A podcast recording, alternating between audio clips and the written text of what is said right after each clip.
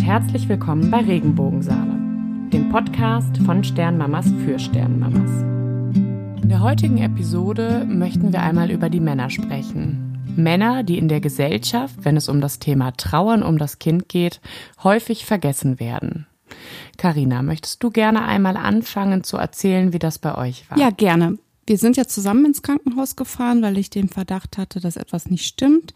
Und ähm, somit war Marcel halt die ganze Zeit an meiner Seite und natürlich auch bei dem gescheiterten Versuch, Mathildas Herztöne auf dem CTG zu finden. Da war die Stimmung schon sehr angespannt. Ich hatte ja schon selber den Verdacht, dass etwas nicht stimmt, aber Marcel war ja noch total optimistisch, weil er, er konnte das gar nicht nachvollziehen, ähm, was für Gefühle da gerade in mir aufkamen. Ich sagte dann auch noch zu ihm, es ist alles gut, weil ich selber dachte, wenn ich es so ausspreche, dann muss es auch einfach so sein. Und als wir dann bei der Ärztin zur Untersuchung waren und sie konnte keine Herztöne mehr feststellen, das hat uns einfach beiden den Boden unter den Füßen weggerissen und man ist ja dann auch erstmal in so einer Art Tunnel.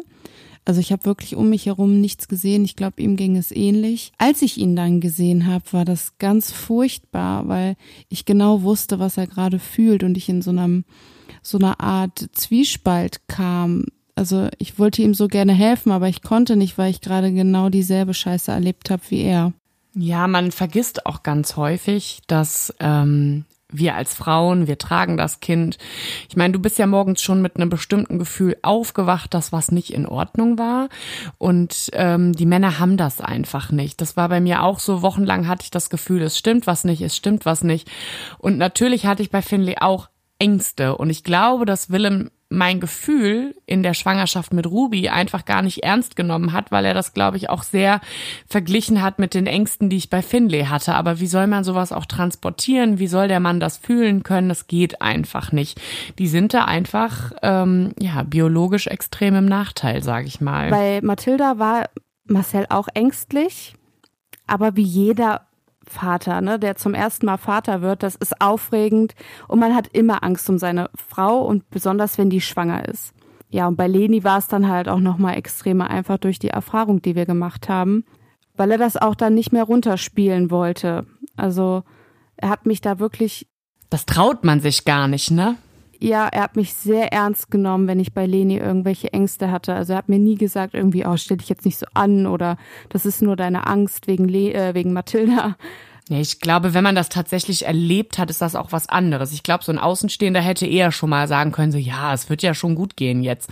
Aber der eigene Vater, der erfahren hat, sein Kind wird sterben, der wird zur Mama, glaube ich, erstmal nicht so schnell wieder sagen, stell dich nicht so an. Ja, ja, aber es gibt ja auch Männer, die das tatsächlich sagen. Ne? Also ich habe das schon bei Freundinnen gehört, jetzt in ganz ähm, normalen Schwangerschaften in Anführungszeichen, wo es keine mhm. Vorgeschichte gibt, wo die Männer dann sagen so, ach ja, komm, stell dich nicht so an, ne?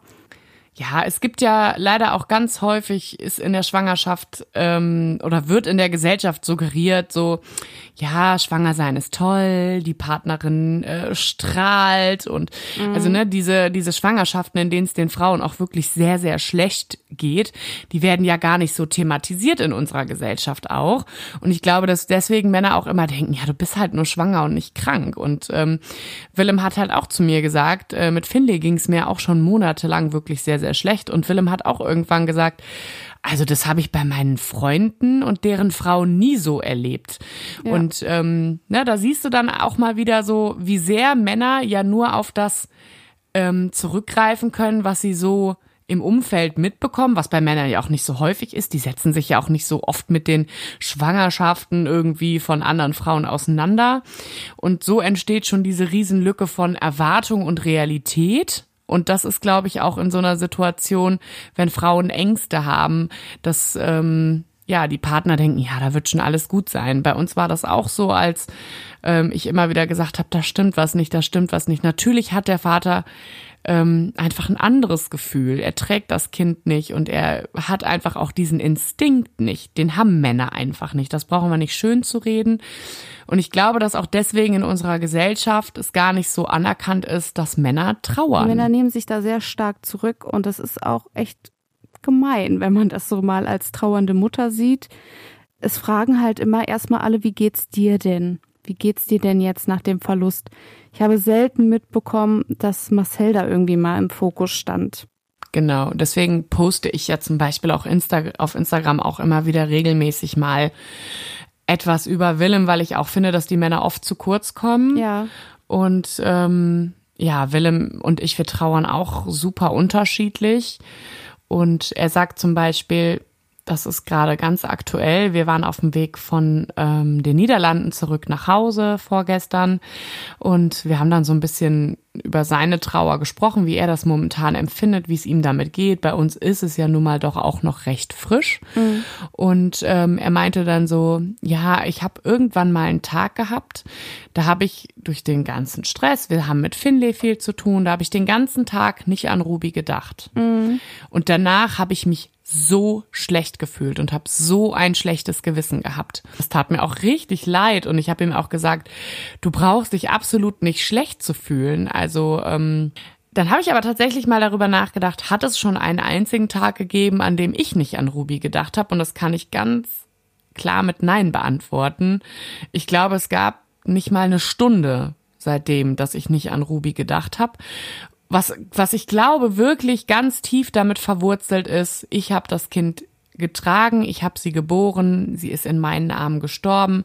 Die Verbindung, die eine Mutter zu ihrem Kind hat, wird einfach immer wieder unterschätzt.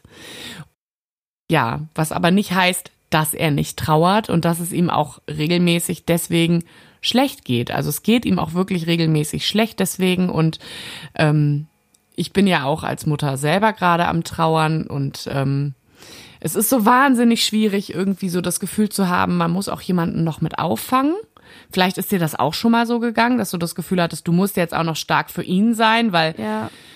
die können es nicht so angeben. Also bei uns war es tatsächlich andersrum, dass Marcel immer sehr stark für uns war.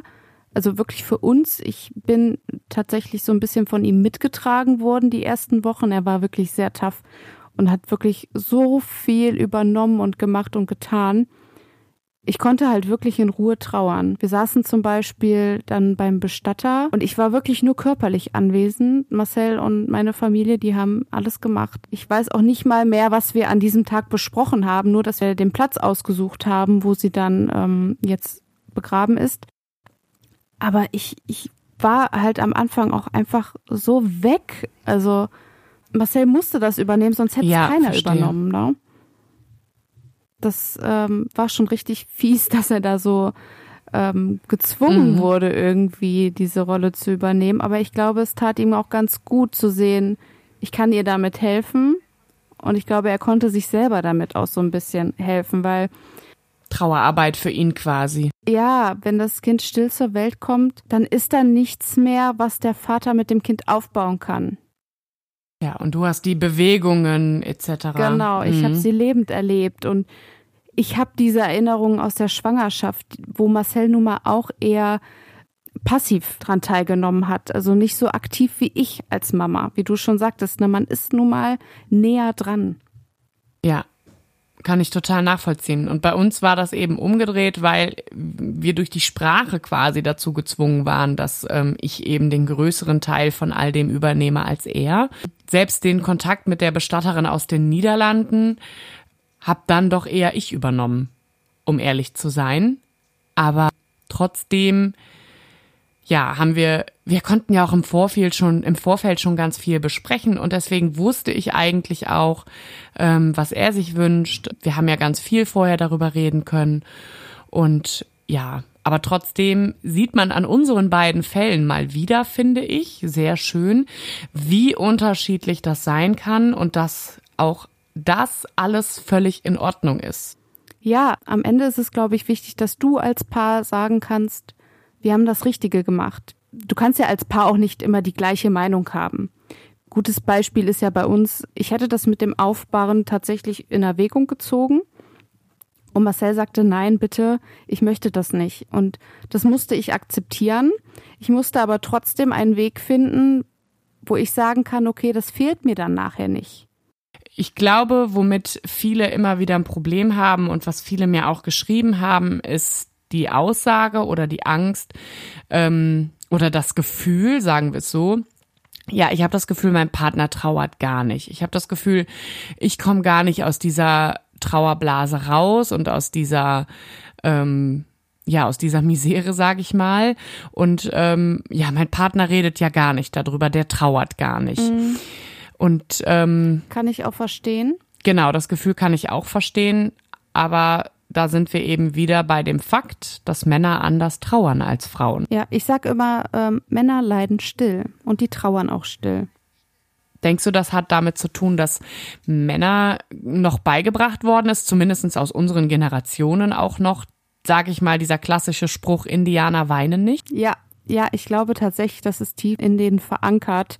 Du bist ja der Mann. Du musst jetzt äh, gerade auch als Vater die Rolle genau. des Starken übernehmen und du musst hier alles im Griff haben. Genau, Männer weinen nicht. Ja, ich glaube tatsächlich, das führt darauf zurück. Das ähm, wurde denen so beigebracht. Das ja, fühlt sich vielleicht dann auch falsch an, einfach mal zu zeigen, dass man auch am Ende ist. Vor dem Partner fällt einem das vielleicht noch mal leichter, was aber auch schon, wo viele auch schon ihre Schwierigkeiten haben. Aber ich glaube, dann vor einer Familie, also Tanten und Co. nochmal zu zu bestätigen, dass es einem auch so dreckig geht, das ist halt auch nicht einfach als Mann, glaube ich. Und ich glaube, dass Willem oft Angst hat, ähm, dass wenn er jetzt quasi anfängt zu weinen, dass ich dann auch wieder anfange zu weinen. Also ich glaube, er hat Angst, dass dann mich damit ähm, wieder anzustecken, sag ich mal. Also das, wenn man, wenn man gerade in so einem Moment ist, wo man eigentlich, wo ich jetzt zum Beispiel gerade eigentlich nicht weine, ähm, dass er dann denkt so, okay, wenn er da gerade innerlich aber mit beschäftigt ist, so ich muss das jetzt für mich behalten, damit ich sie jetzt nicht auch wieder traurig mache, obwohl sie vielleicht gerade gar nicht in der Situation ist. Ja, ich glaube, das ging äh, Marcel ähnlich und ich glaube, es geht ähm, vielen Männern so du willst ja auch da nicht nochmal in eine Wunde reindrücken, wenn du denkst, also wenn, oder wenn du gerade unsicher bist, ist es vielleicht gerade okay, jetzt hat sie gerade einen guten Moment und jetzt habe ich aber einen schlechten. Zieh ich sie damit jetzt runter oder also es geht dir ja schon als Freundin so und deinem Partner stehst du ja einfach noch mal viel näher. Wie hat sich das geäußert bei euch? Ähm, wie meinst du? Also hast du Marcel dann angemerkt, dass ähm, er jetzt trotz, dass gerade irgendwas ist? Weil ich merke das bei Willem immer. Ich merke immer, es ist gerade was nicht in Ordnung. Aber wenn ich frage, sagt er, nee, nee, es ist alles in Ordnung. Aber ich merke, es ist nicht in Ordnung. Es ist bei uns tatsächlich genauso. Mittlerweile ist bei uns ja auch ein Alltag eingekehrt. Also Trauer ist bei uns in den Hintergrund gerückt. Aber wo diese Trauer so akut war, war das tatsächlich genauso, dass ich oft gemerkt habe, oh, heute hat er richtig schlechte Laune. Oder der flucht viel, wenn er irgendwas macht. Da wusste ich, okay, da stimmt was nicht. Oder man sieht es ihm auch dann ganz oft an. Und wenn ich nachgefragt habe, kam dann oft nur so, nö, nö, alles gut, nö, nö, mm, nö. So von selber hat er selten was gesagt ich habe dann auch nicht versucht, ähm, allzu sehr drin rumzubohren, weil das tut ja auch manchmal weh, wenn da jemand das ausspricht, was da gerade in dir vorgeht. Ähm, ich habe dann immer ein bisschen gewartet und meistens ähm, kam das dann in so einem Moment, wo ich dann nicht mit, mehr mit gerechnet habe, wo er dann sagte, so du, heute ist einfach ein Scheißtag mhm. und ich vermisse sie einfach. Ich habe so ein bisschen damit zu kämpfen, dass ähm, wenn ich ihn frage, dann meistens eben Nein kommt, obwohl ich weiß, dass was ist. Ähm, ich aber das Gefühl habe, wenn andere fragen, ist er auf einmal sehr offen darüber zu sprechen. Das ist mir jetzt ähm, in den Niederlanden am Wochenende aufgefallen.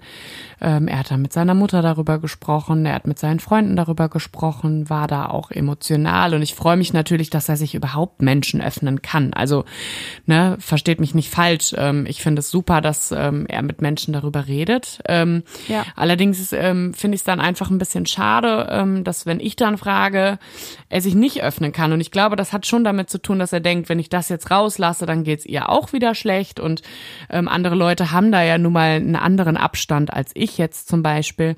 Aber trotzdem habe ich das Gefühl, das steht uns zum gemeinsamen Trauern doch manchmal ein bisschen im Weg, dass man ähm, zu sehr aufeinander Rücksicht nimmt, statt miteinander mal in die Trauer zu gehen.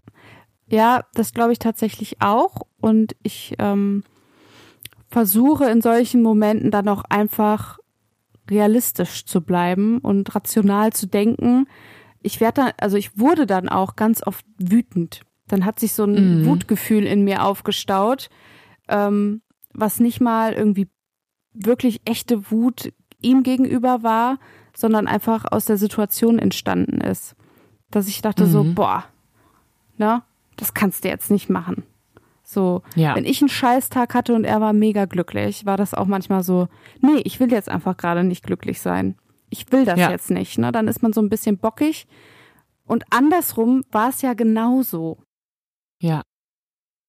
Überhaupt ist Kommunikation absolut das A und O, habe ich festgestellt. Also ähm, wenn ich einen Tag habe, wo es mir einfach wirklich schlecht geht und ich mich zurückziehe, zum Beispiel, dass ich ins Schlafzimmer gehe oder so, ähm, das merkt er natürlich, das sieht er natürlich und er gibt mir auch den Raum. Ähm, ja. Er braucht den Raum, glaube ich, über andere Maßnahmen. Also ihm reicht das, glaube ich, in so einem Moment nicht, ähm, sich einfach nur mal ins Schlafzimmer zu setzen und mal ein Video zu gucken oder also mhm. von der Zeit mit ihr, ähm, so dass er jetzt zum Beispiel gesagt hat, ähm, von einem Tag auf den anderen, ich glaube, ich möchte anfangen zu joggen. Und das fand ich richtig gut, weil ich ihm immer wieder vorgeschlagen habe, hey, du kannst doch auch mal ein, einfach einen Tag für dich ähm, mal ins Café gehen, mal in die Stadt gehen. Ähm, er darf natürlich auch mit dem Auto zu seinen Freunden fahren, wenn er das möchte, aber es ist ihm dann auch alles immer zu viel Aufwand, sage ich mal. Und ähm, ich meine, die wohnen ja nun mal auch leider alle nicht um die Ecke. Und ähm, ja, also ich glaube, ich bin nämlich schon so der Mensch, der das ganz gerne mal rauskitzelt dann, weil ich einfach auch merke, bei ihm merke, wenn er es dann ausgesprochen hat und wenn es dann einmal nochmal rausgebrochen ist, dann geht's ihm auch danach besser. Also manchmal habe ich das Gefühl, er muss zum Trauern ein bisschen ähm, animiert werden, sage ich mal, zumindestens zum ein bisschen öffentlicher darüber sprechen, mit mir zumindestens. Ähm, denn ja. er schreibt ja schon auch auf Instagram über Ruby und ähm, teilt auch da Fotos. Mhm. Und manchmal hat er so Tage, da schickt er mir dann einfach so einen ellenlangen Text und sagt, das habe ich schon seit Tagen im Kopf, das musste jetzt einfach mal raus. Manche Sachen teilte er dann auf Instagram und andere Sachen wieder nicht. Das ist so ein bisschen seine Art zu trauern und ich glaube, so wie auch tausend Frauen unterschiedlich trauern, ist das auch bei den Männern. Ich glaube einfach, dass wir in der Gesellschaft viel offener dafür werden müssen, dass Männer anders trauern als wir. Vielleicht die folgenden Generationen auch schon wieder nicht mehr, wenn nämlich so langsam dieses Männer weinen nicht ähm, endlich mal ein bisschen mehr zur Seite gelegt wird und da einfach ein größeres Umdenken stattfindet. Mhm. Ja, ich glaube halt, dass Männer so eine eigene Erwartungshaltung, also jeder Mensch hat eine innere Erwartungshaltung an sich. Und wie du schon sagtest, diese anerzogene Erwartungshaltung des Männer weinen nichts Konzept oder was auch immer das sein soll, ähm, das ist schon ganz schön hart. Das ist, ähm, ich glaube, ich wurde noch nie irgendwie unterdrückt in meinen Gefühlen. Und das ist ja auch eine sehr große Freiheit, die man damit genießt, ne? Das ist ein ganz guter Übergang, um zu einem Thema zu kommen, was dazu passt. Wir möchten nämlich ganz gerne heute noch das Thema ähm, Zurückweisung durch das Umfeld nach der Trauer sprechen. Wir fanden, dass diese beiden Themen recht gut zueinander passen. Ich finde, da kann man gerade ganz gut ja, das ist ja auch durchaus etwas, was unsere Männer erfahren haben, ne? Durch dieses Männerwein nicht oder allein die nicht gefragt zu werden, wie geht's dir denn jetzt, nachdem deine Tochter verstorben ist. Ne, also ich habe ganz selten erlebt, dass irgendwie Marcel gefragt worden ist, wie geht's dir denn jetzt? Genau ich habe auch andere Sachen erlebt, wo wirklich Freunde hinter ihm standen und gesagt haben, hey, ähm, zum Beispiel, wo ich im Krankenhaus war. Ich glaube, das hat ihm unheimlich viel bedeutet, dass er dann zu Freunden gehen konnte und da einfach auf der Couch einpennen konnte. Das sind so Kleinigkeiten, die dann helfen, glaube ich. Genau, dass, dass man einfach da ist, dass man einfach ähm, selbst, also viele haben einfach Angst, dass, dass es eine Erwartungshaltung, eine geheime Erwartungshaltung gibt, mhm. ähm, die sie erfüllen müssen. Und ähm, wenn sie Angst haben, diese nicht zu erfüllen, folgt meistens der Abstand. Ähm, nicht nur das, sondern eben auch, wie trauere ich selber, ähm, dass Leute wenn sie zum Beispiel nicht gut finden, wie man selber gerade damit umgeht, auch ganz gerne den Abstand wählen. Das habe ich auch erlebt, ähm, dass eine ähm, Bekannte, wir waren gerade eine Freundschaft am Aufbauen, sich dann wahnsinnig darüber echauffiert hat, dass ich ähm, nicht bei ihr persönlich getrauert habe, sondern eben den Weg über Instagram gewählt habe. Ich mir nicht mal dessen bewusst war, dass unsere Freundschaft in ihren Augen so groß und stark war, dass sie jetzt viel mehr involviert werden wollte. Das war mir gar nicht so bewusst. Und ähm, ja, sich über den Weg, wie wir uns dann entschieden haben zu trauern, ähm, dazu entschieden hat, den Kontakt Das hat sie auch ganz klar so kommuniziert. Ne? Sie hatte, glaube ich, gesagt, äh, ich möchte genau. nicht mehr oder ich kann jetzt nicht mehr mit dir befreundet sein. Ne? Genau, sie hat geschrieben, deine Werte oder die Werte, die du vertrittst, möchte ich meinen Kindern nicht mitgeben. Das war schon eine recht krasse Aussage, fand ich. Da muss man auch erstmal schlucken. Genau, und da musste ich dann auch ziemlich schnell und ziemlich zügig für mich Abstand von nehmen, weil ich gedacht habe, okay, du projizierst gerade deine Erwartungshaltung ohne jegliche Kommunikation auf mich. Denn ähm, das war schon einige Wochen nach Rubis Versterben und es kam auch vorher, ähm, abgesehen von mal eins, zwei kurzen Nachrichten auf WhatsApp, kam da auch vorher überhaupt nichts im Sinne von, hm, ich bin gerade ein bisschen enttäuscht oder so. Also man würde ja schon erwarten, dass eine Person ein wenig versucht, schon Gefühle zu kommunizieren, bevor man an den Punkt kommt von, jetzt will ich aber gar nichts mehr mit dir zu tun haben. Ich meine, ich habe ja. vorher auch schon Instagram gemacht, das wusste die Person auch und ähm, hatte da zu dem Zeitpunkt kein Problem damit. Deswegen kann ich das nicht ganz nachvollziehen. Und das sind dann so Situationen, von denen mir viel erzählt worden ist. Ja, die Person bis zu den schlimmen mhm. Situationen, dass Leute sogar die Straßenseite gewechselt haben. Echt? Äh, ja, das haben mir ganz Boah, viele geschrieben. Das ist mir zum Glück noch nie passiert. Ja, mir auch noch nicht. Also jetzt im echten Leben, im virtuellen Leben war es ja dann quasi dasselbe, ne? Ja.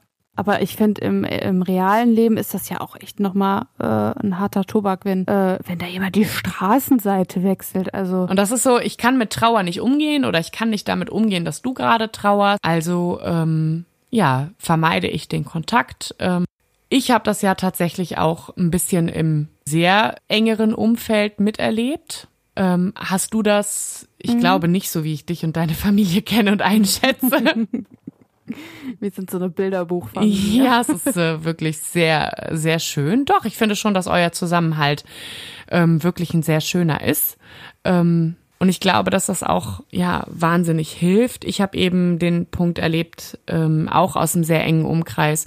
Ja, ich weiß ja nicht, was ich jetzt sagen soll. Ich kann damit nicht umgehen. Und dann waren die Personen einfach nicht da. Ja, was ich tatsächlich ähm, ähnlich erlebt habe, ist, dass Leute aus unserem Umfeld, als es dann akut war, mhm. als es hieß, sie ist gestorben, da wollten sie auf einmal alle dabei sein und da sein und für ein Dasein und machen und tun. Und auf einmal habe ich mich so uninteressant gefühlt nach ein paar Wochen. Da war auf oh. einmal so ein Punkt, wo auf einmal Gefühl kam, okay, jetzt äh, wollen sie dir auch nicht mehr helfen. Ja, jetzt muss es auch gut sein. Ja, genau. Hast du das auch? Ja.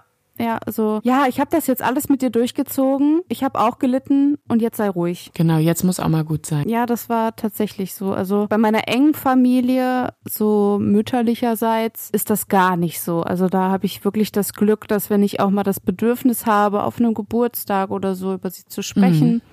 ähm, dann wird das angenommen dann geht dem keinem aus, also keiner sagt da irgendwie so, oh, ne, jetzt fang doch nicht damit schon wieder an oder so. Ja, genau. Ich habe aber tatsächlich dann so bei anderen Familienmitgliedern da so meine Schwierigkeiten und das hat unsere Beziehung dann natürlich auch im Gesamten irgendwie gestört. Ne? Also ich finde das sehr schwierig. Ich will mich selber nicht auf Trauer reduzieren. Bin viel mehr als Trauer. Es geht mir auch so. Aber das ist eben auch ein Teil von dir. Das gehört eben auch zu dir, so wie es zu dir gehören würde, wenn du keine Ahnung, eine Krankheit hättest oder wenn du, äh, wollen wir mal nicht so was Negatives wählen, wenn du zum Beispiel mit Feuer und Flamme irgendein Hobby hast. Ja, jetzt zum Beispiel der Podcast hier. Genau. Na, meine Familie hört den tatsächlich, die hören den alle, was ich mega süß finde. Ähm, es würde mich aber zum Beispiel auch gar nicht stören, wenn sie sagen, mach du mal, ne? Ist jetzt so nicht vielleicht unsere, äh, ist, interessiert uns jetzt vielleicht gar nicht so, weil es einfach nicht unser Thema ist oder so. Ähm, das wäre für mich völlig in Ordnung. Aber wenn ich dann drüber reden möchte, möchte ich bitte auch, dass mir jemand zuhört. Genau, und man muss ja auch nicht immer was dazu sagen. Also ich bekomme auch ganz oft das Feedback, Feedback so, ähm, ich weiß ja auch gar nicht, was ich sagen soll. Und dann bin ich einfach so traurig, weil ich denke, man weiß, jeder weiß doch selber, wie es ist, wenn man mal einfach sich was von der Seele quatschen möchte. Und man braucht gar nicht jemanden, der jetzt so viel dazu sagt, sondern man braucht einfach nur mal jemanden, der zuhört. Und ja, das fehlt mir schon. Also ich merke schon, dass es bestimmte Leute gibt, mit denen ich quasi nur ganz oberflächlich über unseren Alltag sprechen kann. Ähm, so, und was macht ihr heute so? Ne, okay, wir gehen mit Finley auf den Spielplatz, wir mussten einkaufen und so. Aber ich weiß, dass sobald ich das Thema irgendwie in die Richtung Ruby oder Trauer lenken würde, würde ganz viel unangenehme Stille von der anderen Seite kommen. Und nicht, nicht die verständnisvolle Stille im Sinne von, ja, ich höre dir zu, erzähl ruhig, sondern die, ähm, ja, okay, muss das jetzt sein? Was soll ich jetzt dazu sagen? Was willst du jetzt von mir hören? Stille. Ne? Mhm. Und ähm, das heißt, ich spreche mit den Personen auch nicht darüber. Und weißt du, was ich am allerschlimmsten finde, was du gerade eben gesagt hast, nämlich es verändert die Beziehung. Ich schaue mit ganz anderen Augen auf diese Menschen. Ja und habe leider jetzt auch für mich so ein bisschen im Hinterkopf immer, du bist nicht für mich da, du warst nicht für mich da und eigentlich könnte man das Ganze jetzt hier auch Beenden. sein lassen. Ja. Genau. Ja. Denn das war ja ist so eine einschneidende Geschichte in deinem Leben. Man kann nicht, also ich finde es ganz schwierig jetzt für mich persönlich einfach ja. zu sagen, oh ja, derjenige konnte das halt nicht. Ja, ich, ich ähm, weiß, das muss man akzeptieren, wenn jemand sagt, ich kann das nicht. Und das haben wir auch im letzten Podcast gesagt. Das ist auch so, das muss man akzeptieren können. Aber man muss sich auch darüber bewusst sein, dass es mit den Menschen was macht und dass es auch die Beziehung wahrscheinlich in irgendeiner Form verändern wird. Nicht bei jedem denkt man, oh Gott, da muss ich jetzt den Kontakt abbrechen. Nein, aber ich finde, man muss sich halt auch bewusst sein, dass ähm, wenn man erwartet, dass wir das akzeptieren, müssen die Leute nun mal auch erwarten und akzeptieren, dass wir daraus unsere Schlüsse ziehen. Genau. Ne? Also man kann ja nicht nur sagen, irgendwie so, wenn ich damit nicht umgehen kann, musst du das akzeptieren. Okay, das mache ich. Ist kein Problem. Aber dann akzeptier bitte auch, dass das für mich auch Folgen hat. Für mich und unsere Beziehung. Sodass genau. ich dann nun mal nicht mehr zu dir komme, wenn es mir schlecht geht oder mich ausquatsche und auch bei anderen Themen vielleicht nicht mehr so viel Vertrauen in dich habe, oder dir nicht mehr so viel zutraue von meinen Emotionen. Ja, und es ist ja auch irgendwann kommt ja auch umgedreht nochmal der Moment, dass es der anderen Person schlecht geht. Und ich bin Eben. ganz ehrlich, wir sind alle nur Menschen und in dem Moment, es gibt dann Momente, wo man sich vielleicht denkt so, hm, du erwartest jetzt, dass ich für dich da bin, nachdem du nicht für mich da gewesen bist. Also das, ne, da will ich jetzt nicht sagen, dass das ähm, unbedingt die reflektierteste Art und Weise ist, mit sowas umzugehen, aber es ist letztendlich das, was passiert. Man ist vielleicht, ja. dann äh, findet man vielleicht für sich noch mal eine Möglichkeit zu sagen, okay, ähm, das eine hatte mit dem anderen jetzt nichts zu tun, aber wenn du halt so verletzt bist einmal, sag ich mal. Mhm. Ja, dann finde ich wahnsinnig schwierig. Jetzt ist es bei uns ja noch recht frisch. Ja, ich finde es halt schwierig. Ich merke, ich bin eigentlich kein nachtragender Mensch. Ich bin nur nachtragend, wenn man nicht mehr drüber redet. Dieses, komm, wir reden da jetzt nicht mehr drüber, kann ich nicht akzeptieren. Das ähm, funktioniert in meinem Kopf nicht. Damit bin ich dann einfach nicht cool und ich kann das einfach nicht. Das ist vielleicht eine Stärke oder eine Schwäche. Man kann es auslegen, wie man will. Und ich merke jetzt wo viele einfach sagen, wir sprechen da nicht mehr drüber, ja. dass mir das nicht gut tut. Ich will nicht oder ich erwarte nicht, dass wir ständig drüber sprechen. Ich erwarte aber, dass da so eine gewisse, ein gewisses Interesse besteht, wenn ich das zeige. Also, ich finde das ganz schwierig. Also, ich kann dann halt auch so nachtragen, wie ich vielleicht bin, kann ich halt auch dann sagen oder kann nicht sagen irgendwie, okay, dann interessiert mich dein emotionales Leben gerade auch. Genau. Weil ich finde, sowas beruht gerade so Emotionen und tiefergründige Sachen, äh, tiefgründige Sachen, die ähm, da, da, da geht es um Vertrauen. Und wenn ich dir das erzähle, dann möchte ich dir vertrauen oder dann vertraue ich dir. Und das, das beruht dann auch auf Gegenseitigkeit. Genau, Beziehung muss ja immer von beiden Seiten kommen. Und ich glaube tatsächlich, wenn man ähm, es kann auch mal ein Ungleichgewicht für eine Zeit lang haben, solange irgendwann das Gleichgewicht wieder ein bisschen zurückkommt. Es ja, kann aber total. nicht sein, dass eine Person erwartet, dass man quasi immer da war, wenn es irgendwie für die andere Person schlecht war. Ähm, und dann passiert dir mal was richtig, richtig Schlimmes und der andere zieht sich zurück und sagt, nee, damit kann ich jetzt nicht umgehen. Also das kann derjenige durchaus sagen, auch das hat seine Daseinsberechtigung, aber die Folgen davon eben auch. Ich finde einfach Zurückweisung, also nichts tut mehr weh, glaube ich, für mich persönlich, auch nach meiner Erfahrung gerade, dass wenn Menschen, denen du eigentlich sehr nahe stehst, sich von jetzt auf gleich in einer Situation, in der du Hilfe brauchst, zurückziehen. Fühlt sich irgendwie so ein bisschen an, man liegt angeschossen am Boden und deine ganze Familie geht an dir vorbei und keiner hilft. Ja, oder steigt noch so im besten Fall so drüber. Ja, genau. Ne, so einmal drüber steigen, so, oh, ne, da liegt ja jemand. Genau, und wenn ich jetzt von Familie spreche, ist das einfach übergeordnet. Es können auch die Freunde sein, es kann mhm. ähm, die beste Freundin sein. Ne? Also es ist ähm, im Grunde genommen, habe ich Nachrichten bekommen, dass es wirklich aus allen Ecken kam, wo man einfach oft völlig überrannt worden ist von der Erkenntnis, okay, die Person stand mir scheinbar doch nicht so nah, wie ich dachte. Ja, ich meine, ich bekomme zum Beispiel ganz viele Nachrichten, was kann ich tun, was kann ich machen? Und da denke ich mir schon, indem du dir genau. dich hinsetzt, mir diese Nachricht schreibst, ist eigentlich alles cool. Du machst dir Gedanken, das ist wichtig. Genau. Und ich glaube, dass viele also umgekehrt es dann halt auch gar nicht merken, weil sie sich eben keine Gedanken machen, was ja schon der erste Fehler ist. Sich nicht Gedanken darüber zu machen, wie geht's meinem Gegenüber. Und ich kann so unfassbar schlecht verstehen, dass man nicht ähm, auf die Idee kommt, einfach mal die andere Person zu fragen. Ja. Also, ne, einfach zu fragen, was brauchst du jetzt von mir? Was kann ich für dich tun? Was ist dir gerade, was tut dir gerade gut und was nicht? Dass man nicht in die Kommunikation geht. Das finde ich so unfassbar schwer zu verstehen, weil das für mich so ein erster. Das ist auch traurig eigentlich. Ne? Ja, genau, es ist traurig.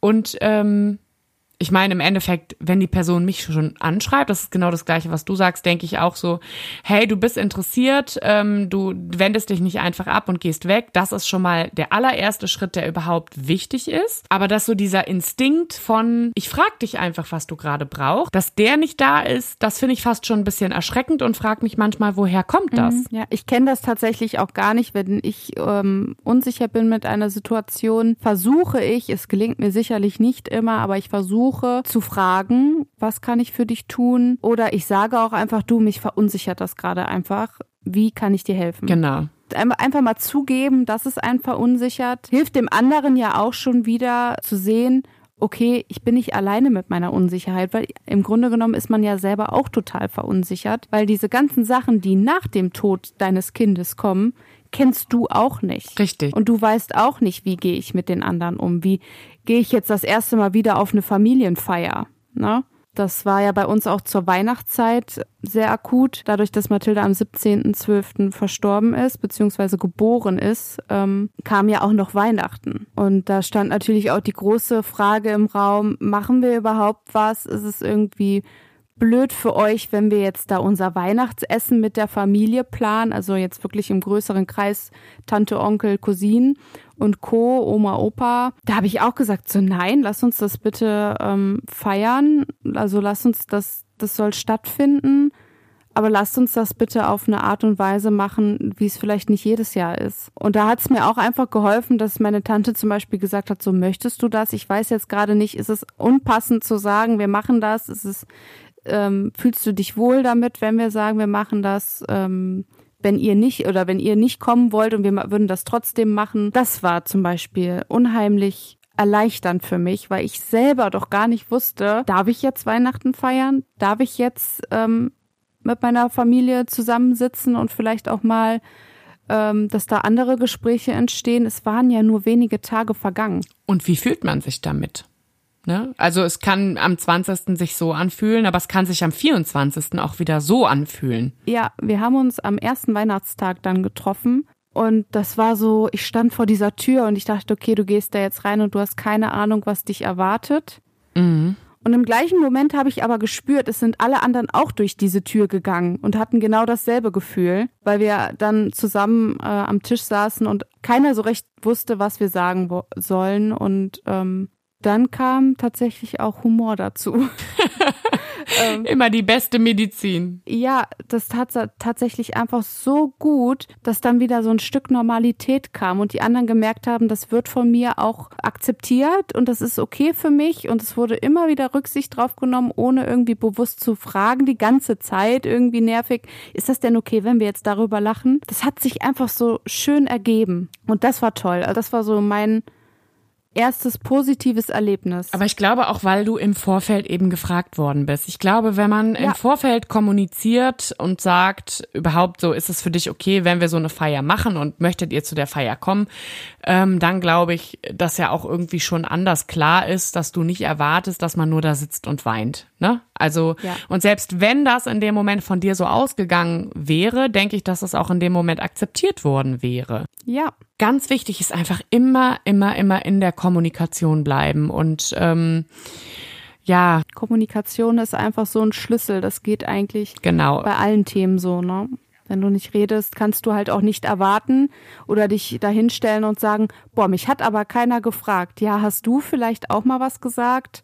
Genau. Ist halt immer so, Kommunikation findet immer auf zwei Seiten statt, mindestens, ne? Genau. Und ich glaube, je weniger Kommunikation stattfindet und ich meine, jede Beziehung ist ja in irgendeiner Art und Weise in der Entwicklung, immer ob wir uns dessen gerade bewusst sind oder nicht, ähm, ob Dinge gerade stillstehen, ob eine Beziehung sich gerade weiterentwickelt, vertieft oder vielleicht auch gerade auseinanderdriftet. Ich glaube, dass es überhaupt in jeder Beziehung wahnsinnig wichtig ist, ähm, darüber zu sprechen. Klar darf es auch mal sein, dass man auch mal eine Zeit lang nichts voneinander hören lässt, aber ich glaube, gerade in so Intensivphasen habe ich immer wieder rausgehört aus den Nachrichten, die mich auf Instagram erreicht haben. Wir wurden im Stich gelassen, selbst Familie hat uns hängen lassen oder sehr zeitnah kam von der Familie Aussagen wie, ja, seid ihr immer noch deswegen traurig oder. Oh, da wird mir tatsächlich auch so ein bisschen übel, wenn ich das höre, da. Ja, schrecklich. Oder wie, wie kann ein normal denkender Mensch denken, dass es in Ordnung ist, so eine Frage zu stellen? Um mich jetzt mal direkt an unsere Zuhörer zu wenden.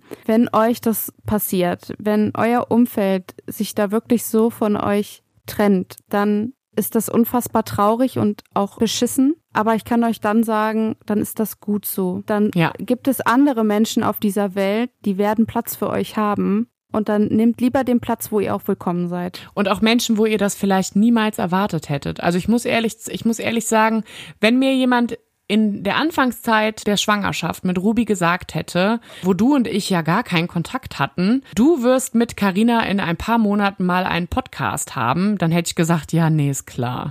Also wir haben uns doch gar nichts zu erzählen. Genau, wir reden gar nicht miteinander, wir haben gar keinen Kontakt miteinander und ähm, ja. manchmal öffnen sich Türen wenn andere sich schließen und manchmal sind diese offenen Türen einfach wesentlich, geben euch einfach auch für den Rest eures Lebens wesentlich mehr, als ähm, hinter der Tür gestanden hätte, die sich geschlossen hätte. Ja, ich glaube, das ist ein ganz gutes Schlusswort, ja. wo wir sagen können, versucht es doch mal nicht nur negativ zu sehen. Diese negativen Gefühle sind durchaus berechtigt, aber nehmt euch was davon mit. Ja, natürlich ist es wahnsinnig traurig, wenn Menschen sich dazu entscheiden, einen anderen Weg zu gehen als man selber. Und natürlich, wenn diese Entscheidung in einer Situation kommt, in der ihr diese Person mehr denn je gebraucht hättet, dann sagt das viel mehr über den anderen Menschen als über euch. Ihr müsst da keine Schuld suchen, ihr trauert nicht falsch, ihr ihr seid nicht falsch, sondern andere Menschen können einfach nicht damit umgehen.